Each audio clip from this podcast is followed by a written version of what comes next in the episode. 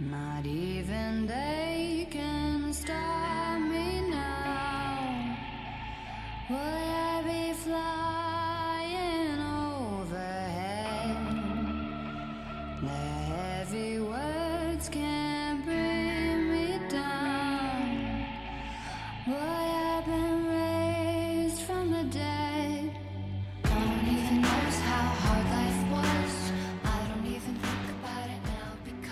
大家好，欢迎收听未知电台。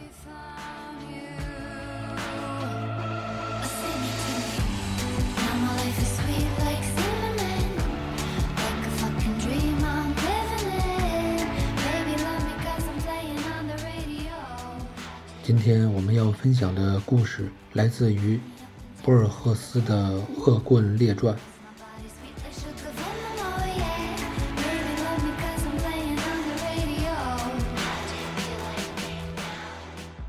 故事的名字是《蒙面染工梅尔夫的哈基姆》，献给安赫丽卡·奥坎波。这是一篇关于伊斯兰文化的故事。故事的主人公是一个神秘的宗教领袖，他在面纱的背后隐藏着自己的身形。他发号施令，蛊惑民众，最终他成为了一个政权的领袖。他有众多的信徒，他号召人们为他进行圣战。整个故事中，异域风情扑面而来。这里面既有九千九百九十九座火焰山形成的地狱，又有茫然无措、纵欲或禁欲的天堂。总之，这是一篇关于谎言与欺骗的故事。这是一段荒诞与癫狂形成的历史。所有的故事的内容尽管是虚构的，但它隐喻着现实人类的困境。在所有的领袖与偶像面前，都似乎有一张缀满宝石的面纱。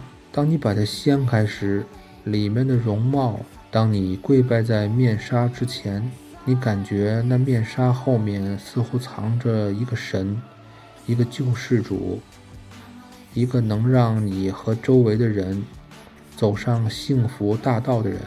但也许，就在那缀满宝石的面纱后面，却藏着一副丑陋的嘴脸。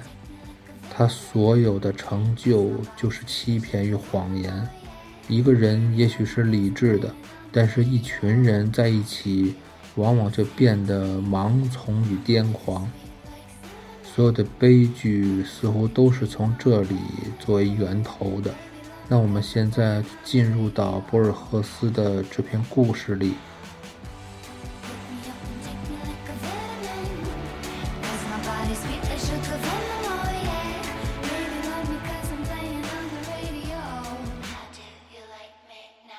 蒙面染工梅尔夫的哈基姆，献给安赫丽卡·奥坎波。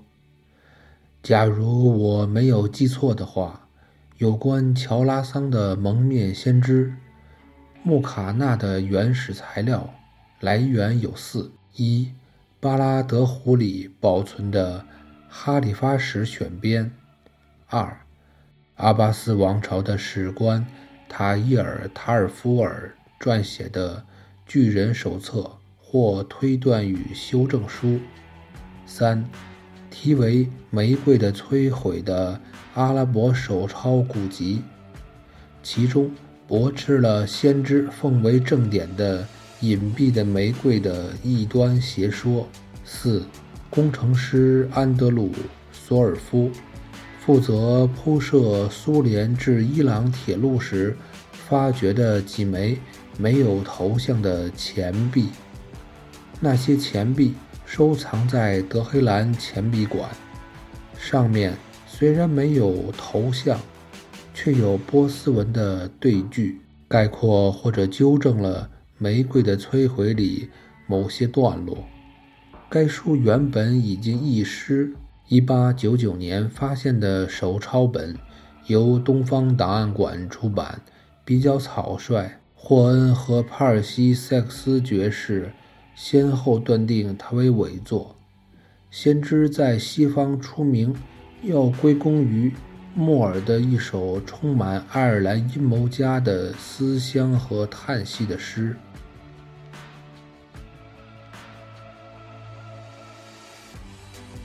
第一章紫红。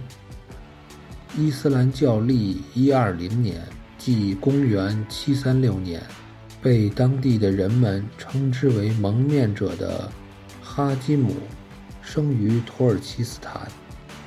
他的家乡是梅尔夫古城，那里的花园、葡萄园和草地，悲惨地面向沙漠。中午。阳光耀眼的月暮，风沙一起就天昏地暗，使人透不过气来。黑色的葡萄串上蒙上一层白尘。哈基姆在那个活得累人的古城长大。我们知道，他的一个叔叔教他染色的手艺，那是不敬神的，弄虚作假的。反复无常的人的勾当，他从这种亵渎神明的工作开始了浪荡生涯。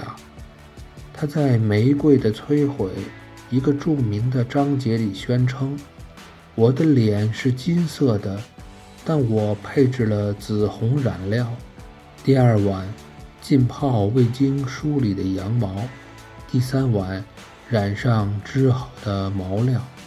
岛上的帝王们至今还争夺猩红色的长袍。我年轻时干这种营生，专是改变生灵的本色。天使对我说：“绵羊的毛皮不是老虎的颜色。”撒旦对我说：“强大的上帝要它变成那种颜色，利用了我的技巧和染料。”现在我知道，天使和撒旦都在颠倒黑白，一切颜色都是可恶的。伊斯兰教历一四六年，哈基姆离开了家乡，不知去向。人们在他的住所发现了毁坏的染锅和浸泡桶，以及一把射拉子大刀和一面铜镜。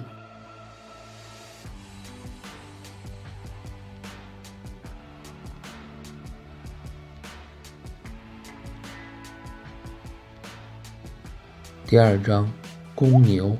一五八年，哈班月月底，沙漠上气清天朗，人们望着西方，寻找启动禁欲禁食的斋月的月亮。那些人是奴隶、乞丐、马贩子、盗骆驼贼和屠夫。他们在梅尔夫路边一家商队客栈的大门口，严肃地坐在地上。等待征兆，他们望着西方，西方的天色一片沙黄，迷蒙的沙漠远处，那里的太阳使人发烧，月亮使人感冒。来了三个非常高大的形象，三个人影，中间的一个长着公牛的脑袋。走近后，才看清这个人戴着面具。其余两人是瞎子，正如《一千零一夜》的故事里所说的那样。有人打听其中原因，戴面具的人声称，他们看到了我的脸，所以瞎了眼。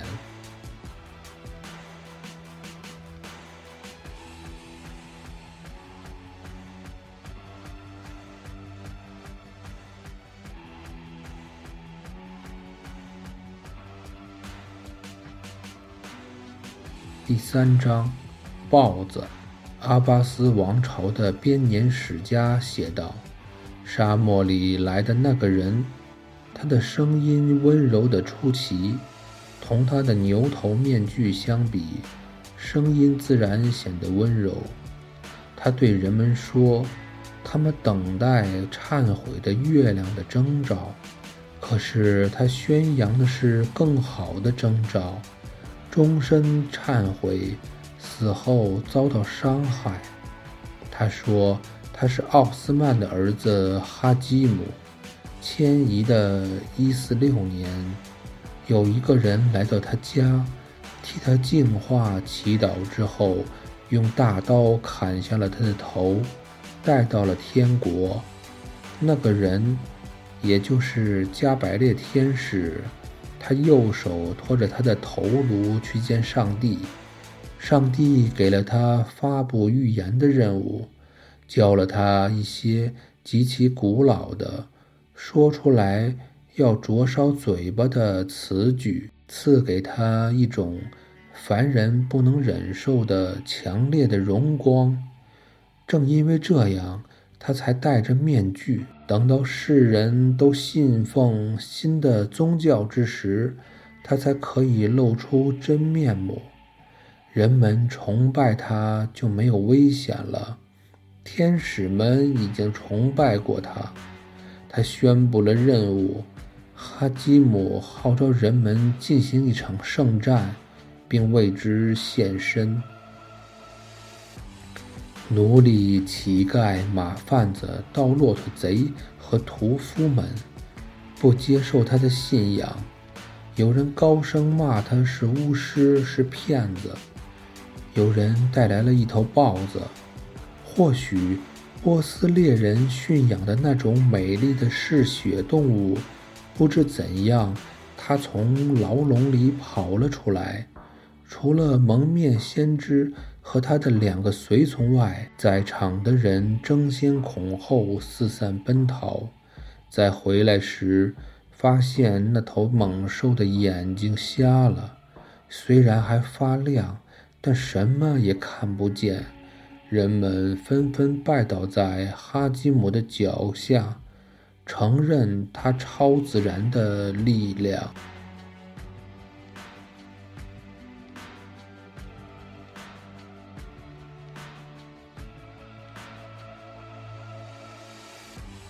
第四章：蒙面先知。阿巴斯王朝的史官兴味索然地。叙说了蒙面者哈基姆在乔拉桑的发迹时，那个省份由于他最有名的首都的不幸牺牲而陷于混乱。人们狂热地接受了闪亮脸的教义，生命财产都可以奉献出来。那时。哈基姆已经舍弃了他原先兽性的面具，改用缀满宝石的四层白绸做的面纱。巴努阿巴斯家族崇尚的颜色是黑色，哈基姆反其道而行之，护面纱、旗帜和头巾都选用了白色。他征战开始时相当顺利，推断书中。确实记载说，哈里发的旗帜无往不胜，但是那些胜利的结果往往是撤换将领，放弃固若金汤的城堡。聪明的读者知道该相信谁的话。一六一年，赫勒布月月底，著名的内沙布林城金属大门为蒙面者敞开。一六二年初，阿斯塔巴拉德城陷落。哈基姆的军事活动如同另一个走运的先知那样，他只限于战斗激烈时，骑在一头毛皮染成粉红色的骆驼背上，高声祈祷。但是他的声音达到了神灵，剑簇在他身旁呼啸而过。从来没有伤着他，他仿佛故意冒险。有一晚，几个遭人厌恶的麻风病人聚在他的宅地外面，他吩咐让他们进去。他吻了他们，还施舍金银给他们。他把治理国家的重任委托给五六个亲信，他自己热衷于冥想和安逸。后宫有一百一十四个瞎眼的妇女，专门满足他神圣肉体的需要。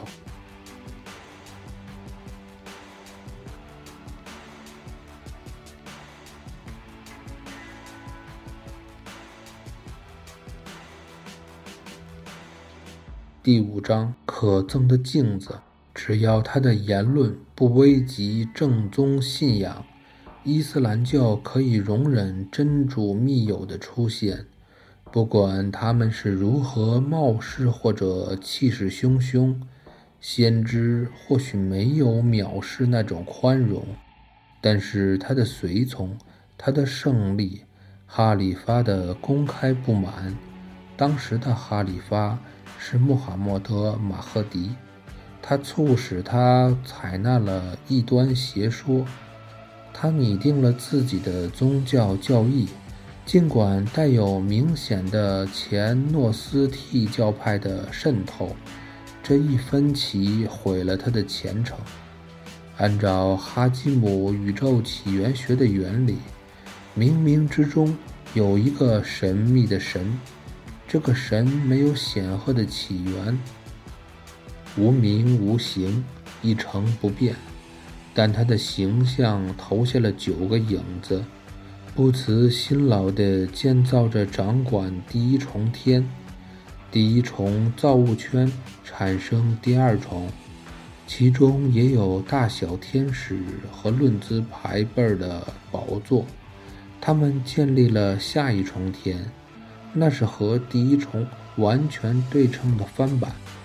第二重天复制第三重，以此类推，直到九百九十九重。最底下一重天的主管，也就是影子的影子的影子，掌管一切。他所具备的神的成分少得近乎于零。我们居住的地球是一个错误，一种不够格的模仿。镜子和妇道是可憎的。因为他们使地球上生生不息，予以认可。厌恶是基本美德，两种修炼。先知允许人们自由选择，它可以引导我们到达那种境界。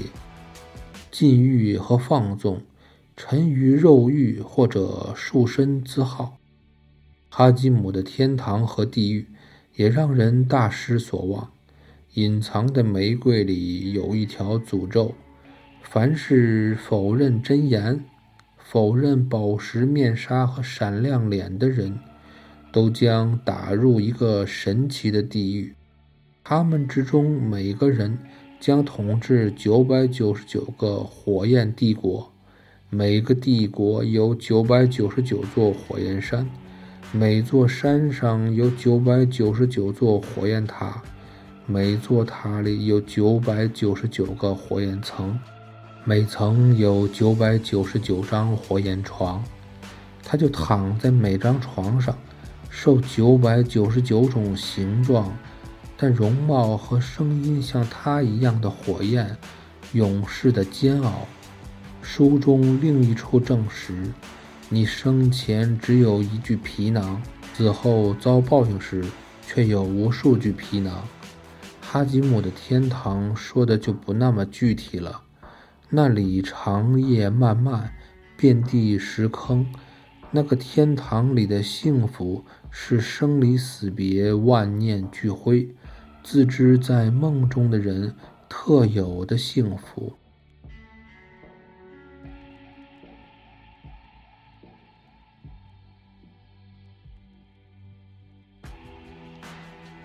第六章。真面目。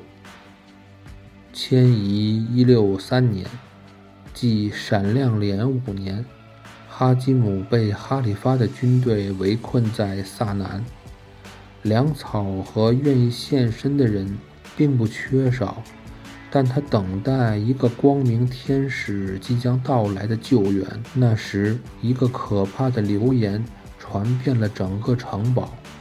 后宫一个与人私通的女人，被太监绞死前，大声嚷嚷说：“先知右手缺了无名指，别的手指没有指甲。”流言在信徒们中口口相传。太阳升高时，哈基姆在城堡的高台上祈求胜利或者家神的警示。他虔诚地低着头。仿佛人们在雨中奔跑时那样，两个将领突然扯下缀满宝石的面纱，顿时一阵战栗。想象中那张使徒的脸，那张到过天堂的脸，实际上是白的，是麻风病人的那种特有的惨白色，脸庞肥大的难以置信，更像一张面具，眉毛脱落的金光。右眼的下睑耷拉在皮纹累累的面颊上，嘴唇的位置是一连串的结瘤，鼻梁塌陷不成人形，倒像是狮子。哈基姆企图进行最后的欺骗，他刚开口说：“你们罪孽深重，无缘看到我的荣光。”人们不听他的。纷纷用长枪刺透了他。